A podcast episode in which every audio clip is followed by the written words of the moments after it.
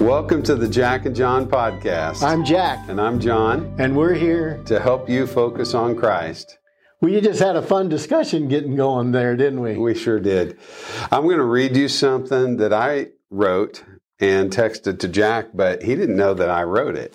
And uh, I'll, I'll tell you my reaction just now after he reads you what he wrote me. all right, so here we go. Um, we're talking about the love of God. I said, Does God have to make himself commit to love us? No. Commitment is a byproduct of real love driven by the deepest emotions that refuse to let go no matter what. It is reckless love that ignores all obstacles to pursue and rescue the object of that undeniable, deep seated, relentless, and never ending affection. Jesus looked on the people and, and felt. He felt compassion. Compassion drove his commitment. Joy drove his commitment. Feeling drove his follow through. The love that's been preached as commitment has been a dry, broken love, void of emotion and easily abandoned. I love your heart. I love your heart. And and you are indeed, in my opinion, one of the most loving persons I know. You really are. Uh, that is absolutely true. Um, and there's a lot in that, by the way, a lot what you said. And uh, but you used one word there that just was like uh, my. What, what, do you call it when you when you just disagree with something? It becomes Oh, like a, it- a button. It just got you. It was a hot button. It was a hot button. Yeah. Uh, it was. It's the word reckless. Uh huh. You know, to define God's love as reckless, I in no way, shape, or form believe that God's love is reckless. And I ask everyone to go to your dictionaries and look up the word reckless and see its definition. And uh, it is it is in no way, in my opinion, uh, definitive of, of God's love for us. But I love your heart and what you were saying in the fact that God loved us so much uh, that He sent His Son to die on a cross for us. Uh, so then we got into discussion about emotion and whether emotion follows commitment or you're committed, you're or or it, it Or the other way around. precedes, Yeah. yeah, Yeah. Uh, commitment. You feel the emotion and then you make the commitment. N- We're talking about God. We're talking about human beings. Is it different? Does God? So that was what we were having fun with. Okay. Yeah. So first of all, reckless means totally void of caution. It means uh, I don't think it's good in any way to be reckless. You know, when my teenage son gets in the car and he's reckless, uh, there's nothing good about that.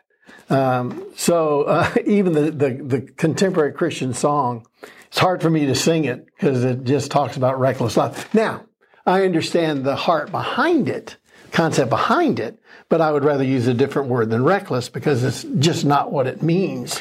I want you to picture something real quick, Jack. Okay, You- you've got a mother, and a little baby is in the uh, high chair. Okay, and the baby is at that age where they're getting a little bit more mobile, and he's trying to stand up in the high chair, and he's going to fall over. He's being reckless. Well, he's been reckless. but that mom is trained on that child. Is she going to worry about whether she spills the milk or bumps the table or does anything else No, to she's going to that child? sacrificially Yes, she's going to be over the milk. reckless. No, no, no, no, no, not reckless. She's going to knock over the milk, bump the table. Everything else doesn't matter Because she's willing to sacrifice. because she's sacrificing for that child. But it's not necessarily that she's going to be reckless No. without caution. She's not reckless in terms of her love for the child, but in terms of everything else, those are just distractions. Unless the other, there she has another child that's Well, in the chair behind, beside her. Is she going to be reckless and go through that child to get to that child and hurt that child. Well, no, of course She can't not. be reckless. She has to be a little bit of caution. There is a little but bit a of total caution. sacrifice. You know, and, and here's the thing. This is fun because Jack and I both agree and disagree. Yeah, we do. Okay? Because we understand what God's love is like. It's just a funny thing of do you want to use that kind of word to describe it or mm. not? And I will tell you this, in my, my son's church, they've abandoned the song Reckless Love just because it is a stumbling block for some of those people. Yeah. Okay, like Jack. maybe it's a maybe it's a generation. But, but let me tell you this. No, they're all young. They don't. Well, I mean, you know, the I've been to my generation that's church. Older- yeah, but they don't have any young people, any old people in their church. oh, okay. Yeah. Well, they, maybe they're reckless. They need some people to come in. the, the only Um, when we go to visit my son's church, I think we are the oldest people there. that, that's So that's it's not just a I'm generational that- I'm glad thing. I'm just telling you. Oh, Anyway. I'm glad those young people are thinking like So- that. But let me let me say this, John. I think this comes from our upbringing.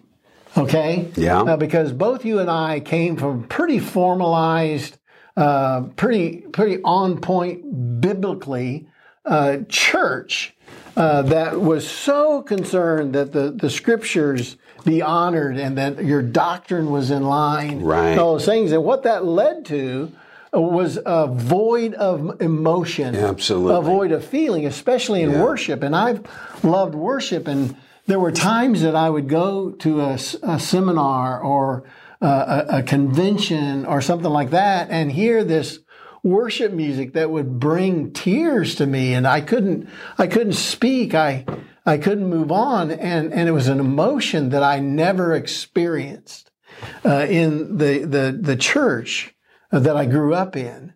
Uh, I don't think I heard about the Holy Spirit at all. I wasn't taught about Him. I wasn't taught about His gifts or uh, His, you know, His fruit a little bit more. Uh, but the fact that it's okay to have emotion about God and about Jesus and in your worship. Uh, in John 4 to the woman at the well, where God is seeking true worshipers who will worship Him in spirit and in truth. So there's a balance between the truth, the doctrine of the Word of God, and the spirit that gets us in touch, I think, with the true essence of God, which we agree uh, is emotion. Does God feel emotion for you? Is his love for you totally out of commitment? Or is it also out of feeling, his emotion that he genuinely loves his children? And I think we talked about Jesus wept a couple of weeks ago. That's the emotion, I think, Right. in the heart of our God. Um, so, no, uh, he, he did love us with a, an abandonment. It was like he abandoned uh, all concern Yeah. and he, he came to this earth and he died on a cross and he became sin for us. He faced everything so that we wouldn't have to face it. And I think one of the worst things that I believe happened on the cross was that God maybe did he turn his back when he said, Father, uh, you know, uh, why have you forsaken me? When Jesus became sin, could God not look at Jesus because he became sin? And so is he the only one in time, in history, that's ever felt alone, not having God's presence around him because of sin, because sin separates us from God? Was he willing to experience that so that we would never have to experience that? Because even people that disagree with a God, uh, I believe he's still real, whether you believe in him or not. And I believe that he still loves you, even though you don't believe in him. Yeah. And gave his son to die for you. Uh, so that if you would come in faith and believing in him, then you might come into a relationship of knowing God and understanding God and then being able to experience not only his emotion, but being able to feel and express emotion from a deeper place because you have God's love in you. So I think that's a pretty heavy duty understanding of God Yeah. and it helps me to understand love because sometimes I don't want to be loving and sometimes I have to commit myself to love. Um, but sometimes I just feel it all over the place and Yeah.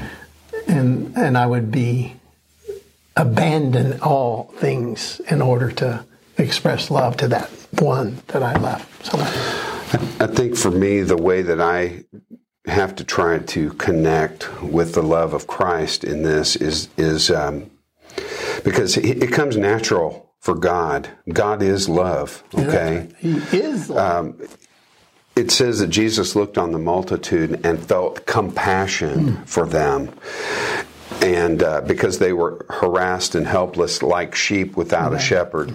That word compassion uh, it, it comes from the same word where we get splanchnic. Okay, so that and that I know medical stuff here.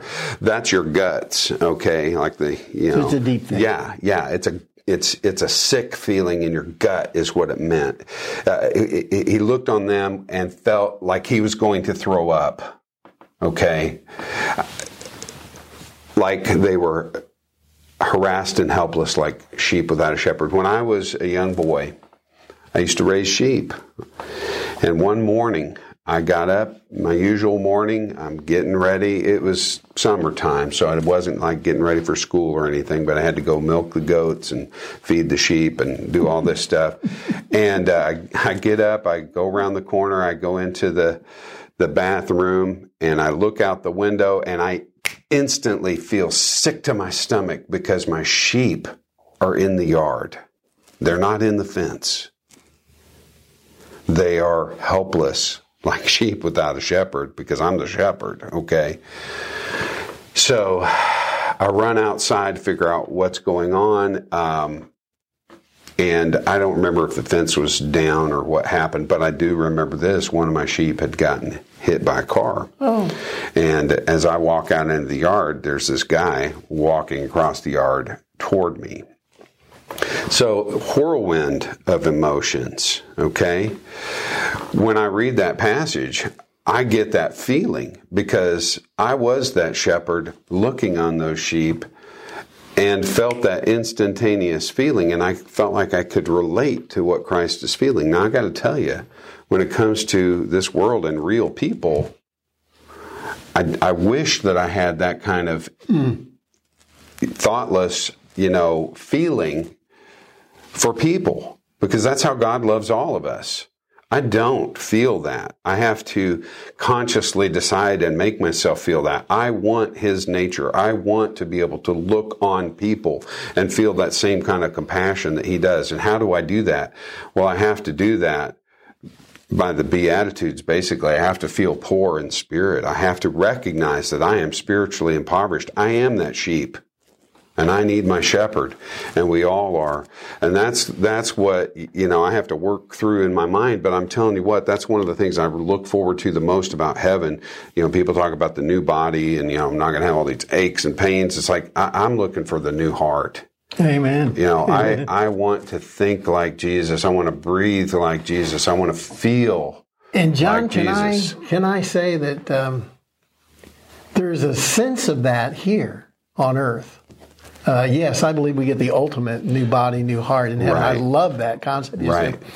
But we can have a new heart here too. It's not the perfect heart, but uh, it's a heart transplant Yeah. where Christ comes in and, and, and transplants us, puts a new heart in us, and there comes the love and the feeling of God Right. when He does that. I, I wanted to say something about when you said the sheep pen and Yeah. how they got out. Uh, Jesus was a better shepherd than you. Didn't want to hurt your feelings there, but Fact. because uh, the Bible says that Jesus is the door. Yeah, yeah. And uh, I think I'm right in this, think I've read this, that uh, the first century shepherd uh, would put the sheep in the sheep pen, then he would lay down by the entryway. He became the door. And so the sheep couldn't get out unless they went over the shepherd. And a wolf couldn't get in unless he came through the shepherd. How protected do you feel as a child of God when you understand that He's the shepherd and He's there protecting you from not only yourself wandering and going astray, being hurt, but also from your enemy, the evil one that would come in to destroy, to kill, to be the roaring lion. So um, I don't know. I think that all of that is just for our benefit and to understand the love of God. I'm not going to go to reckless, but I would go to abandonment and I would go to a total giving of his total self so that we might have our total selves redeemed Yeah. and brought back to God, reconciled. I want to leave you with one verse, okay? Romans chapter 8, well, two verses, 38 and 39. For I am convinced, this, this is how much God loves you. For I am convinced that neither death nor life, neither angels nor demons, neither the present nor the future, nor any powers, neither height nor depth, nor anything else in all creation will be able to separate us from the love of God that is in Christ Jesus our Lord. And let me add, if I can, greater is he that is in me Yeah. than he that is in the world. We don't have to fear the devil. We don't have to fear the evil because of the love of God and because of that promise that uh, we love him because we respond to his love. We love because he first loved us. Then you don't have to be afraid. Uh, God's got you. Yeah. He's got you in his everlasting arms. The Bible says in the Old Testament, his everlasting arms. Don't you want to be in the everlasting arms Amen. of God? Amen. That's a great place to be. Thank you guys so much for joining us. Uh, again, reach out to us. Uh, let us know your thoughts, um, anything you want to hear from us. Um, at connect at jackandjohnpodcast.com and share us with your friends. Go share some love today. Be Yeah, kind. Be kind. We love you.